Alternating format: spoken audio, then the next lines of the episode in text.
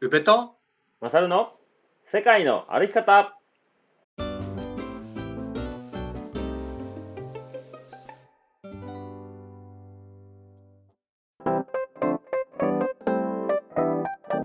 押しました。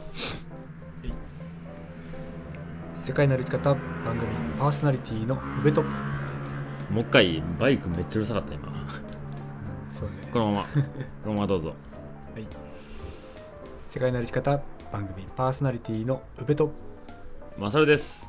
この番組は世界一周とロングトレの旅をしてきた宇部とマサルが日常の気づきや旅から得たこと学んだこと旅のエピソードを踏まえてお話しする番組でございます。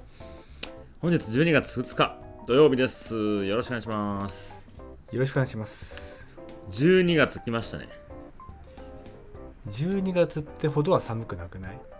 だってまだ12月じゃないもん収録の日ああまあそうだけど。そうっすけど。いやまあそうね。確かにね。12月ってほど寒くはまだないかも。まだ12月じゃないもんまだ。返された。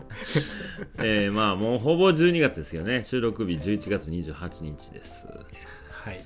うんまあこれから寒くなってくるのかな。まあ暖冬とか言われてるのでもしかしたらあったかいままかもしれないですけど。はいはい。えー、っとですね。先日の配信皆さんお聞きいただけたでしょうか。12月1日の13時より配信いたしました。えー、ポッドキャスト合同府会2024の開催決定という回です。いや今年も来年もはい。来年ややねるんですねはいもう散々1月20日にやるよって言ってて詳細がなかなか決めれなかったんですけどこの前はい4人で、えー打ち合わせして、えー当日の内容決まりましたので、えー告知機能させていただきました、でまだ聞いてないよって方いらっしゃいました。ら一度聞いていただいてから、えーお申し込みいただければと思います。予約方法等々お話ししておりますのでよろしくお願いします、もしかしたらもう待ってるかもしれないですけどね。わかんないけど。一日で一日で いやクリック合戦の可能性がなくもないからね。いやそれ楽しみですね。どんな反応か。ねえ。だから12月1日に僕の、ね、DM がインスタの DM が鳴り出すのかと思えばその日が来るのを楽しみにしてますけど。ね楽しみですね。うん。忘れてたって言ったら本当にね入れないんでね。確かはい。であの他の、えーポッドキャストの番組でも同じタイミング同じ時間に同じものを告知流しておりますので、えーにはい。どのポッドキャスト聞いててももう平等にフラットにスタートが切れるという状況になっております、なるほど。はい。ではちょっとそれに、えーそれ以外でちょっとお知らせさせてください、はいはい。えー12月の16日土曜日、えーうん高倉屋くんという YouTube やってる子ですね。高倉くんのトークイベントをペグで行うことになっております。えーはい。15時から17時、えーまあ、いつものイントゥザペグとほぼ同じ感じですけど、まあ、高倉君がイベントやらせてもらっていいですかっていう感じで、えーうん。連絡くれたので、まあ、彼のうん。イベントっていう感じですね、なるほど。はい。はい。で、えーまあ、料金はイントゥザペグと同じです、えーお一人様、えー参加費2000円にワンドリンクをお付けしておりますで18時から、えーハイカナイト今年最後ですね、えーお一人様3000円の、えーワンドリンクとお食事お付けしております。はい。とね、えー来年の、えー前も言ったかな、えー、Into the Tent、えー、シュウさんのお店ですね、文字工のテントというお店の、えーイベントがあります。こちらもお伝えしておきます。えーっと、詳細はどこ行った？詳細はどこ行った？詳細は、なんでこれだけこうぐるぐるしてるのね、パソコンってね。1月の何日ですか？1月の、えーえーあ、出た。出ました、出ました。1月の27日土曜日です。はい、えー会場が、えーテント門司港の近くにあります、えー黒田清太郎アトリエの2階となっております。で、時間がですね、一部、二部分かれております。えー会場、えーオープン時間が15時、一部が16時から18時、えー第2部が19時から23時となっております。えー内容はですね、第1部、えートークショーです。えーアパラチャントレイル、ヘキサトレック、PCT、パシフィッククレストトレイルを歩いてきたハイカーたち4組にお話しいただくという一部となっておりますで第2部が、えー僕とね周さんにちょっとフリートークでお話をさせていただいた後に九州自然歩道のお話、えー何名か関係者来ていただきますのでまあ、コアな情報を取れるかなと思います。で、その後、えーペグのハイカーナイトですね、え出張ハイカナイトとしまして、えー開催いたします。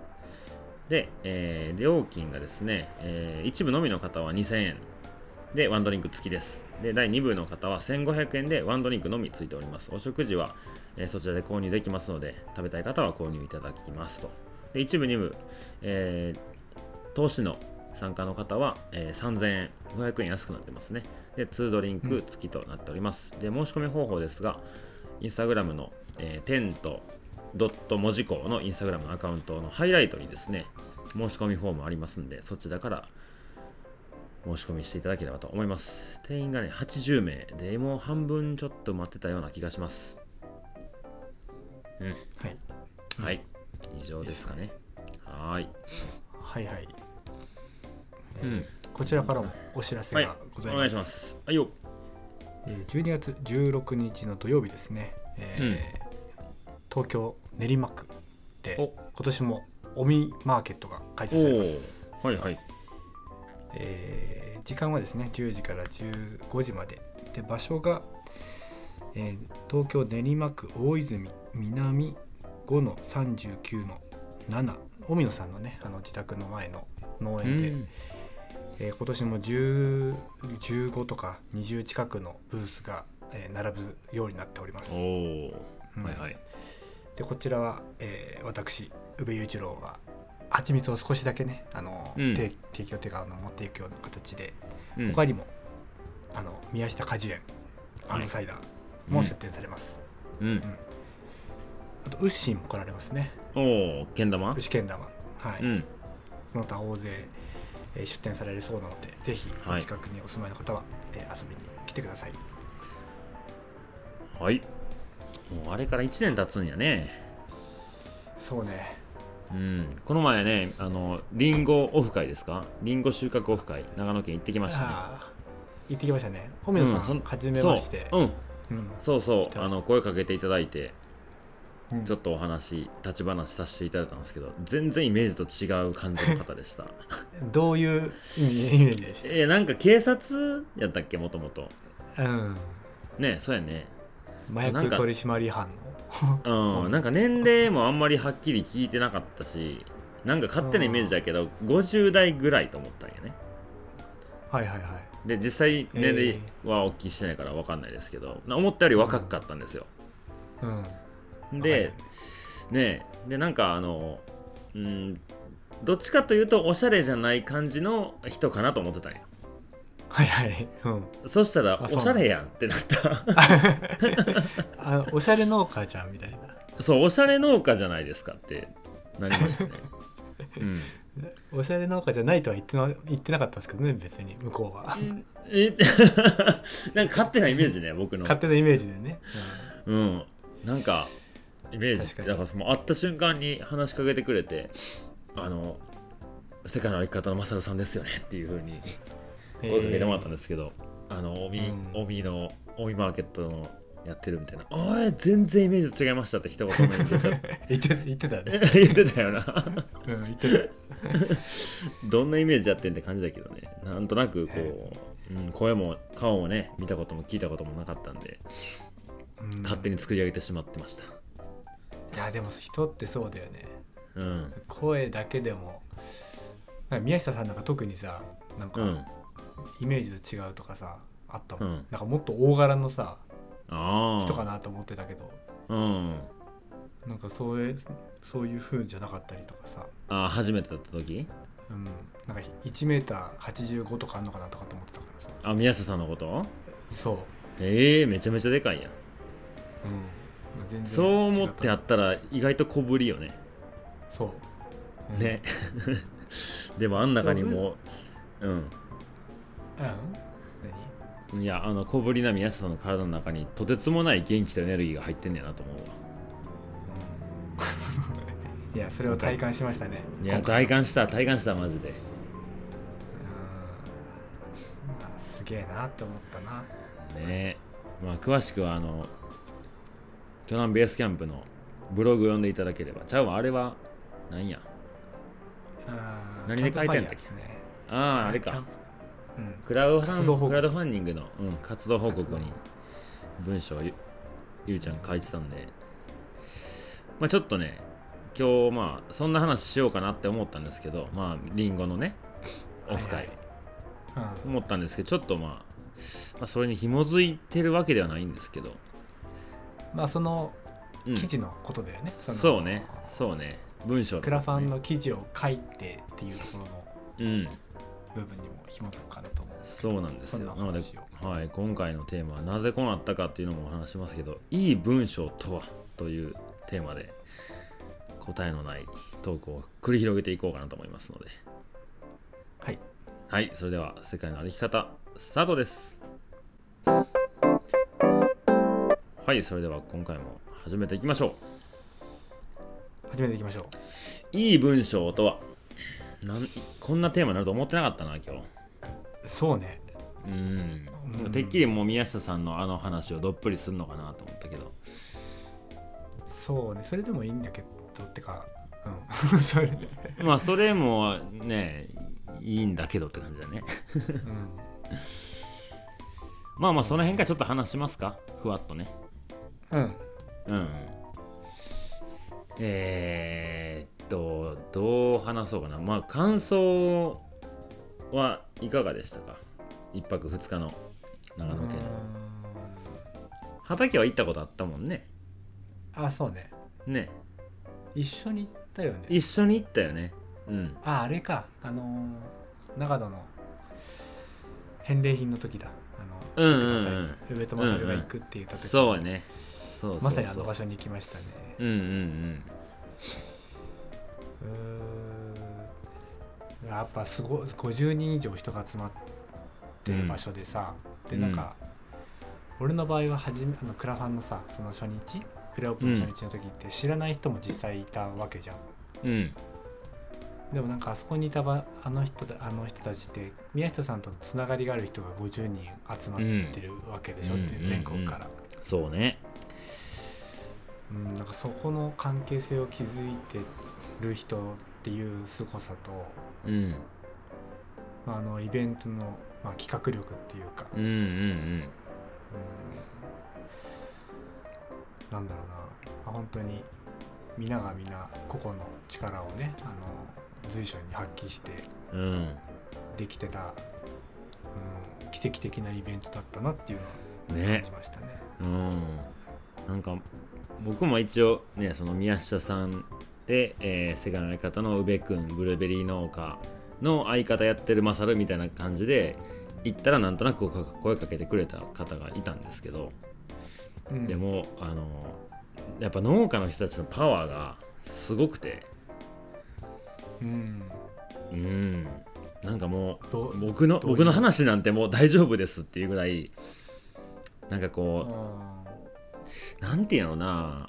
なんか僕がまあゆうちゃん農家のゆう宇部雄一郎と友達で宮下さんとつながって、まあ、宮下さんと僕もつながりみたいなところからこの関係が広がっていったわけやけど、はい。やっぱ宮下さん単体での動きもあり、まあ、ゆうちゃん単体の動きも僕の単体の動きもあるけどうん。宮下さん単体の動きのこう広がり具合を、まあ、なんとなくそのエレクトークとかのゲストこんな人今回出ますよとかインスタ上がってるのとか見て、まあ、正直エレクトークはあまり聞けてないんやけどあなこういう農家さんいいんねやなとかなんかアパレルの人連れてきてんなとか本当に幅広い人間関係をお持ちだなと思って見てて。はいはい。んであそこになざっくり10人ぐらい農家さんいたよね。そうね。うん。うん、でそれがさなんかあのよくし宮下さんの SNS で見る人やだじゃなくてほんまに多分今全国でこう若手のイケてる農家を集めたらこの人たちとが来るんじゃないかなっていうぐらいなんか農業の未来を感じましたよ。ああそうなんですか。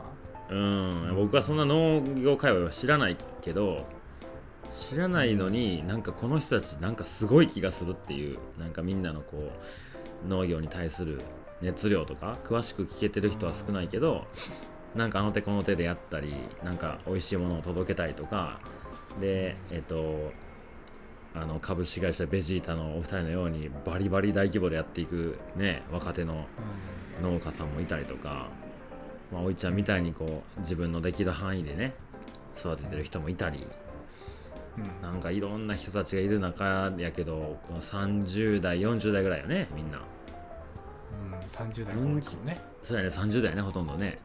30代の農家の人たちがこんななんかなんやろなおしゃれでまずかっこいいなと思ってね。うん、ああいう人たちが農業を楽しんでるの見たら次の世代の農業やってみたいなって子たちのすごい希望になるような人たちやなと思った。確かに、うん、なんかもちろん辛いしんどいはあるんやろうけどなんか面白く楽しくなんか苦しい部分もあるんやろうけどね。やってるように僕は見えたから。ね。それでうん。ライフスタイルなんか自分の自由度に寄せる人もいるだろうし、うん。農業でしっかり稼げるっていうところにも振り切れてる人もいたりとか、うん。それがまた自己表現の世界にねあの、うん。表現活動としてやるっていうスタイルもあったりとかなんかそれに個の熱量がちゃんと乗っかってるような農家さんが多かったかもしれないですね。そうね。うん、まあ、あと宮下さんがあのキャンプとかまあリンゴ収穫前やけどまあ基本やっぱフリースタイルで やっちゃってるやん。いいもん。いいなんていうか、はいはい。宮下さんらしいというかみんなうまいことやってくれみたいな感じの。でもなんかこう受け身の人がほとんどいなかったんじゃないかなって思うような特にキャンプとかはね。うん。そうね。そう。あのえっと両シェフの方もね来てくれて手伝う人とかもね自分から手伝いますっていう人がいたりとかなんか手空いてるしなんか手伝うことないかなとかなんかすごいみんなが前のめりで自分のできることを発揮するみたいな。なんかまあ宮下さんのフリースタイルならではの見え方やったのかもしれないけどお客さんが一人もいなかった感じがしたね。うん、そうね。う。んキャンプはね。うん。うん。す。ごい、まあそんな感想ですね。だってあのまず50人だったらどっかしらブレーキ踏みたくなると思うんですよ。セーフっていうか、うん。でもなんとかなるだろうっていうのでさいけちゃうっていうのもさ、まあ、周りがそういうふうにさ自分ごとに落とし込めてる人が多かったからってのもあるけどうん。なんか3 30人でなんだろう打ち止めしときたいって思っちゃう部分が 俺はね。うんキャパ的にみんな楽しんでもらいたいがあるなら、そんな人数広げた時に、あなんかなんだろうな手が回らないっていうのがさ手が回らないって言ったらあれだけど、うんわかるよ。心配材料になるじゃん、うんうん。うん、そのコミュニケーションの取り方もさ全員こうできるわけじゃないからさちゃんと1対1とかでさ、うんでもなんかあれはあれああいう形でさうん。うん。みんな楽しめて満足していい回だったのかなって思うそうね。ううん。んそう。まあそんな回のね文文章をゆうちゃん書いてたんやけどまあ読みやすかったんよすごい。はいはい。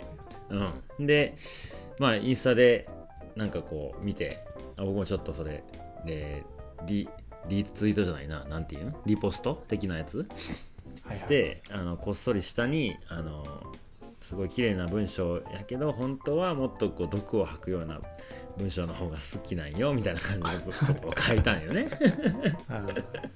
う んもちろん読みやすかったし、みんながその文章読んだらすごい分かりやすくて写真もねちゃんといい感じのところに配置されててさすがこう1ヶ月間そういう勉強しただけあってより磨きがかかってるなとは思ったんやけど、うん、はいはい。でもなんかよりなんていうんかなそのゆうちゃんがどんどんいなくなってる感もあんのよなその文章から。おおうん、なるほど。宇部雄一郎がーどこ行ったみたいな。そう宇部雄一郎じゃなくなってきてる気がすんねんな。読みやすくなればなるほど、うん。万人受けする文章になればなるほど宇部雄一郎がいなくなっていくみたいはいはい。な、うん。うん。そんな風にちょっと文章を読んで思ったからあんなことをねちょっと書いたんよね。いやーまあそれはあるかもしれないですね、うん。うん、なんかああくまであの文章とか、まあ、特にブログの文章とクラファンの活動報告の文章って、まあ、その時点で使い分けてると思うんですよ、まあまあ。自分が、うん。そもそもね。うんうんでまあ今回、まあ、よりそのまあ講義っていうかあこういう文章が書いたらいいんだっていうのがうん。うん読者の人が僕を何感じさせない文章が良しとさうんれてる、うん。うんうんうんうん。で宮下直哉を知ってもらいたい時に僕との関係性ってそこまで、まあ、まあちょっと書いてたけどうん。うんななしないものとして特に感情とかね、うんうん。うん。なんかそこを意識してた文章なんですけど、まあ、マサルが言う言葉にももちろん、まあ、まあそうだろうなって思う部分、うんうん。そういう人が一定数いてもね、まあ、それはありがたいことなんだけど。うんなんかそういうことを、まあ、考えることが最近多くてですね、うん。よく文章書いてんの最近もいやそんなことはないんですよ。でそれこそそのまあ継続案件っていうんですかね。あの、うん。継続的に、まあ、記事を書いてくださいっていう風になったんですよね。ほうほ一つの場所から。ううん。でそこで、まあ、こういうターゲットの人たちに向けて、まあ、検索されるキーワードを渡されるんですよ、2つぐらい、はい。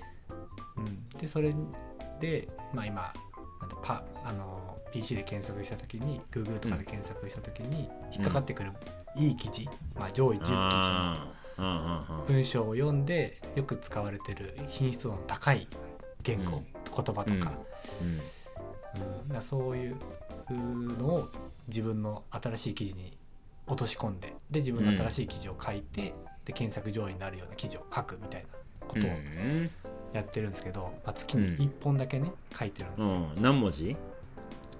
うーん6000 5 6000かな、お結構あれね。結構多いね。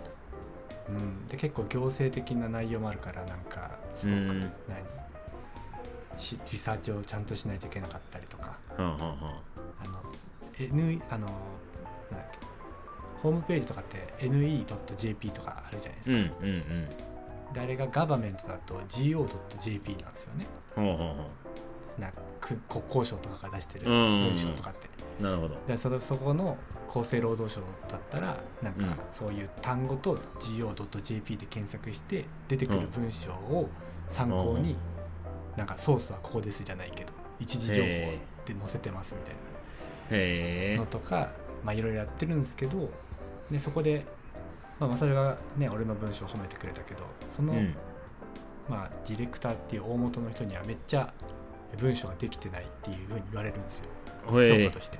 うん、でやっぱりそこに自分の感情がどうしても入ってきちゃったりとかうん。何？うん。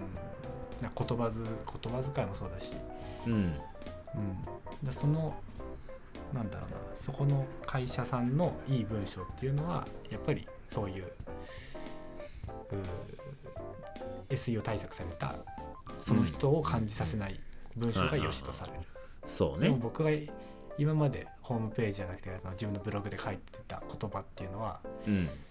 まあ、ゆくゆくクラファンを支援してくれるであろう人たちもより親近感が湧くような書き方、うんうんうん。うん。自分の本心を素直にその時の感情を乗せてそこに残すみたいな。うんうん風に書いてたんですよ。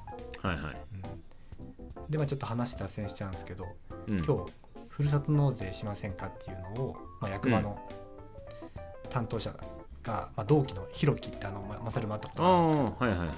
あの子が今ふるさと納税担当しててで関係者が一緒に訪問してくれたんですよね。うん。うん、でその人が僕のブログを読んでうん。なんかすごくあのエモーショナルな感じであの、うんなんかこういう人にファンがつくんだろうなっていうのを感じましたってことを言ってくれたんですよ。えーなるほど。そうそう。だからそれいうのを聞くとあでタイムリーな話だったからねこの文章のことが、うんうんうん、ダメだって言われてた文章がその人にとってはいい文章っていう。うん。あってなるとやっぱり自分がどっちの文章を書きたいかとか、うんうん。自分は今後、まあ、表現者の一人なわけじゃないですか。ブルーベリー農園ってこういう思いでやってますっていうのがあさ。そうね。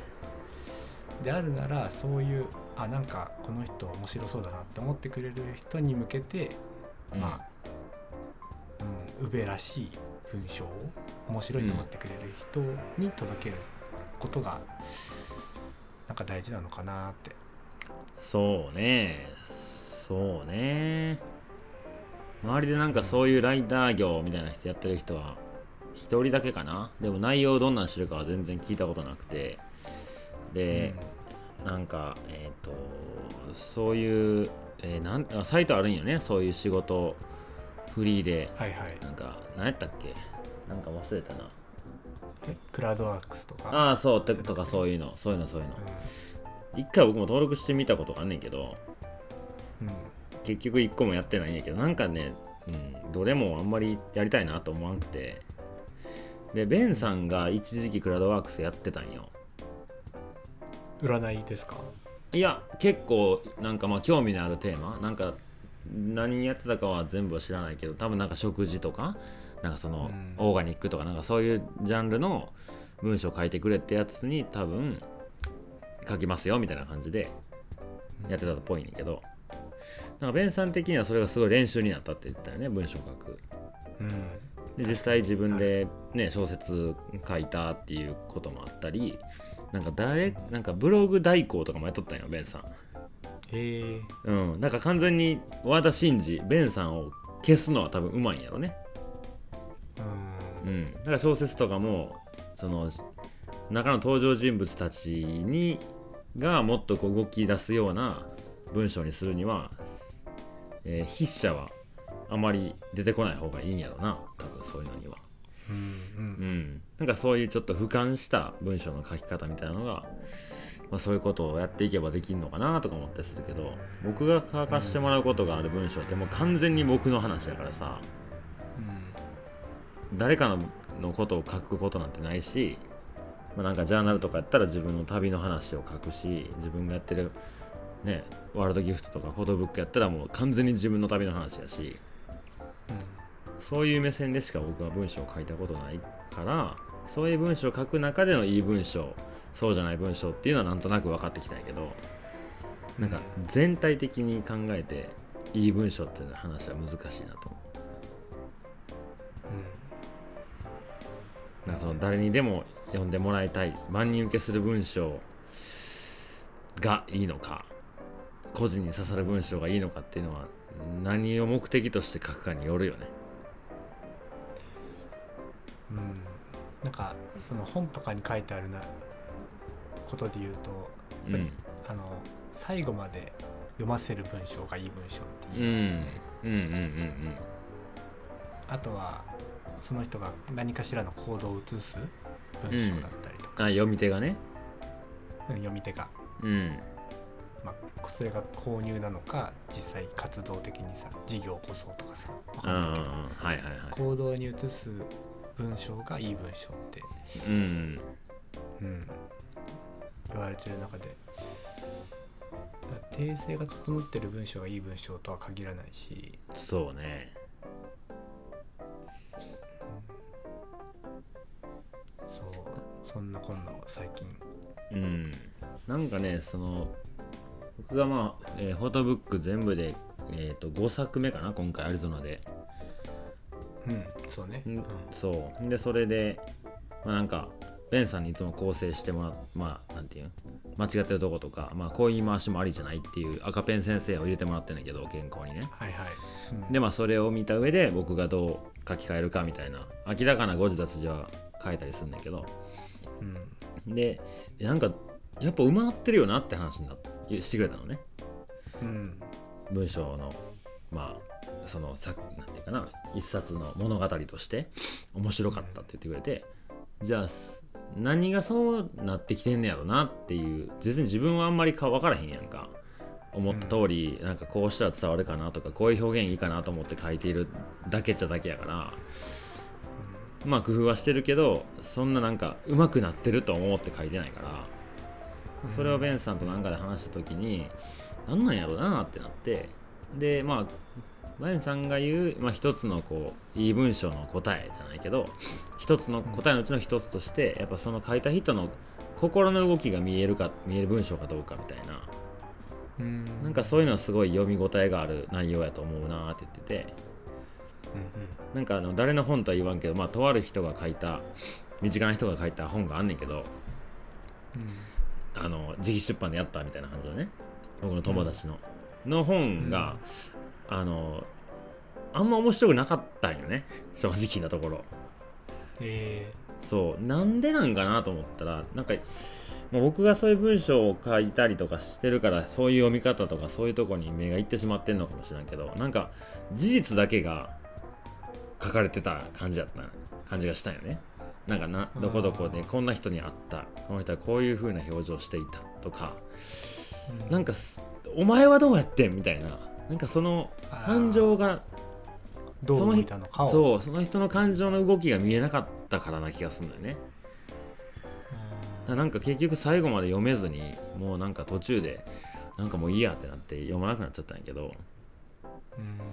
なんかそこはこうまあそういう文章を書く中ではその書いた人の本なんやったらその書いた人の気持ちの心の動きとかなんかその辺が見えた方が読み手としては読み応えのある文章になるんやろうなとは思ったね。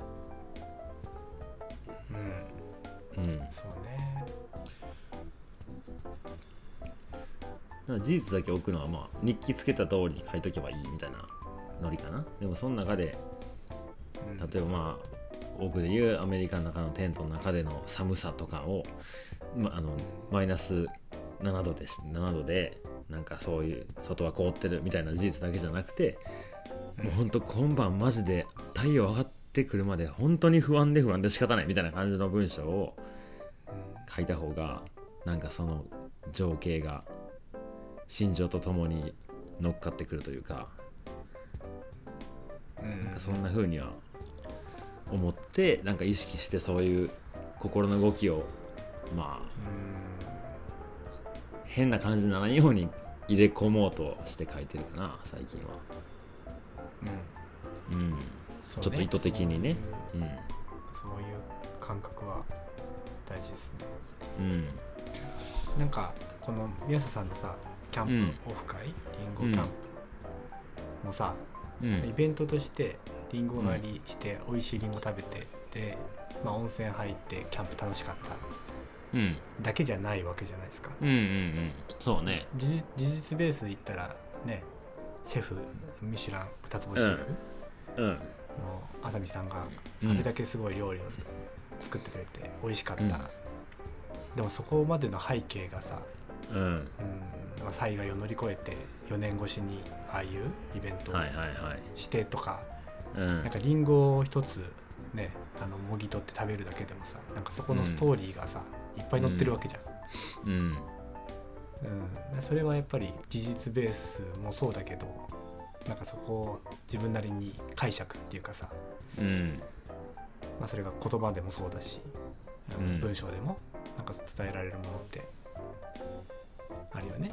そうね。うん。うんうんそうね。んうんうんうん。確かに今回のリンゴのそのねイベントほんまに何が楽しかったかだけを言ったらなんか伝わらんよね。いろんな背景もあったり、まあ宮下さんと出会えた流れもあったりなんかそこに奈くんもいてとかうん。純子さんもいてとかね。なんかペグやってなかったら会えなかった人だったかもしらんとか旅してなかったらとか、はいはい。うん、でそういうとこにまあ都合つけて動けたからこそねまた出会えた人たちもいるし、うん。うん、あの時あそこに行ってたから今そこにね、うんうんうん。っていう、ね、感覚って結構ありますよね。そうね。振り返ってみるとねあの時はなんかいろいろ僕もその前日とかバタバタいろいろしてたからなんかとりあえず何時にどこどこ行ってみんなで車乗って行こうみたいなぐらいやったけどまあ帰ってきてそのこと思い出したりしたらうんなんかいろいろあったなって思うね。それまでに。そのイベントまでのいろんな出会いとかね。うん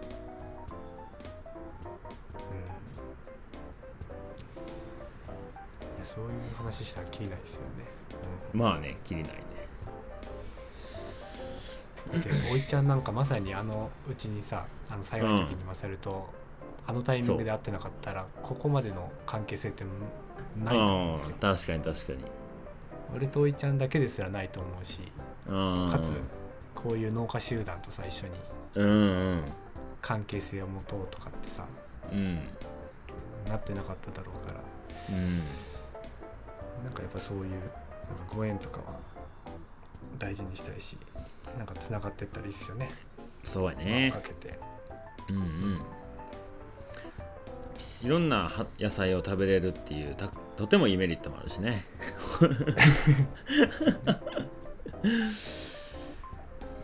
うん。でちょっとあのこゴールのない話ですけどエンディングちょっとカレンダーの話もしたいんでこの辺にしときましょうか。はい。はいそれではエンディングいきます。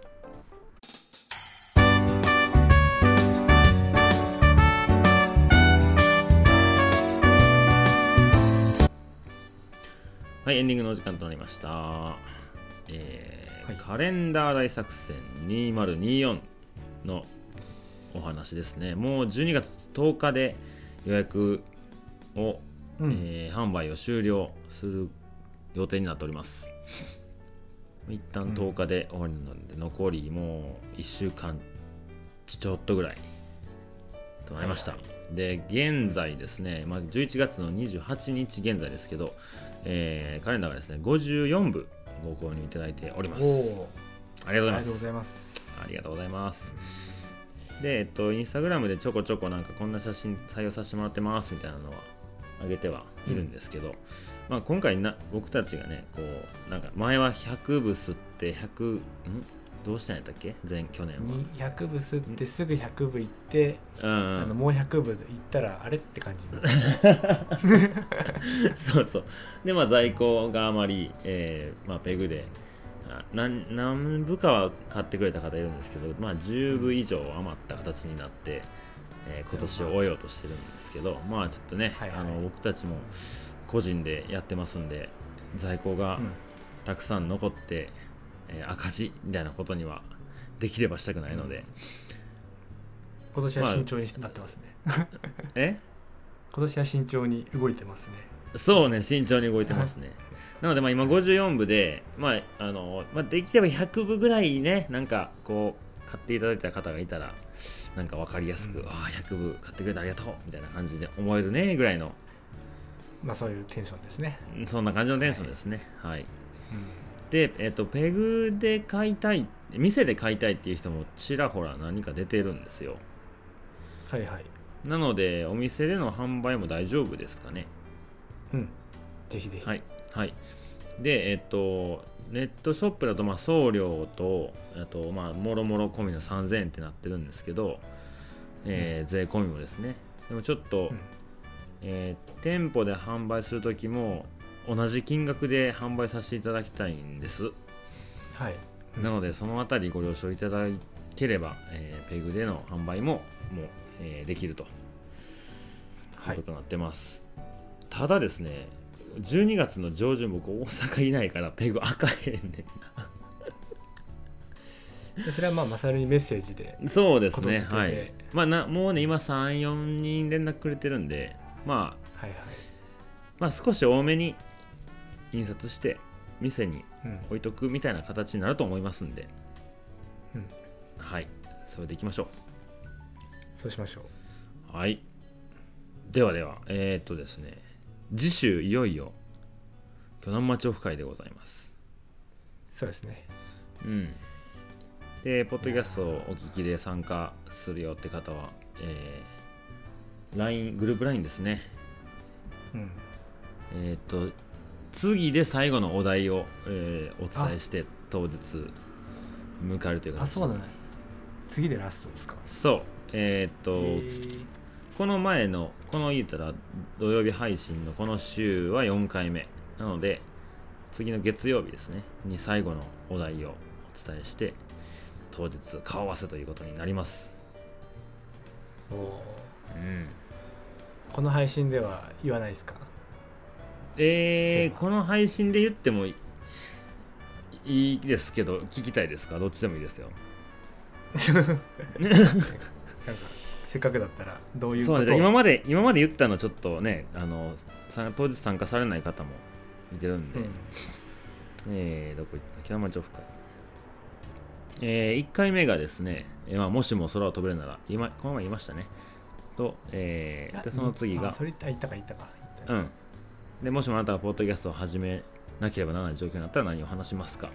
で、えー、3回目のがですね、えーもしも生まれつき五感が2つしかないならあなたは何を選びますか？という質問をさせていただきました。はい。はい、でもう今ちょうど、えー収録日が火曜日なんで今皆さん回答していただいているところです。うん。で、えーラストのお題がですねんまあ言っても言わんでもいいんですけど言言いましょうか。はいぜひぜひ。はい。最後のお題はですねえー最後のお題です。もしあなたがこのお題を考えるなら何を出題しますかという おゴールです。はい。なるほど結構考えるの難しかったからさ。うん。うん。み難しかったね。んなもそうやねんな。でまあなんかそんなお題あなんかおもろいなそれっていうお題が出てきたらなんか当日歩きながらなんかそんなんをみんなで近くの人とね,、うん話してうん。コミュニケーションになったらいいなと思ったり。おうまいっすね。おうまい？よかった。うまいっすね。いや僕が悩んでたからもうそれ問題にしようと思ってうん確かに確かに。さうん。いいねいいね。いや僕も散々なんか頭を使ったからもうその回答をせんでいいかな最後のやつ。うん。した方がいいでした方がいいな。俺も俺もまさになんかメモ書きみたいにさなんあか送りつけてたうん。そうね。でなんかちょっとこうその当日歩きながらなんかちょっとこう楽しめるようなお題だったらいい気がするな。うん。ね。難しいのから分かりやすいのまで。そうね。ちょっとふざけたのからなんか真面目なやつから何でもいいけど。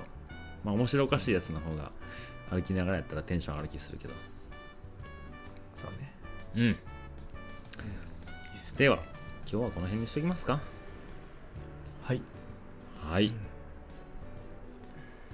じゃあここまでのお相手はおべとまさるでした。それでは鋸南町オフ会でお会いできる皆様当日楽しみにしております。さよなら。さよなら。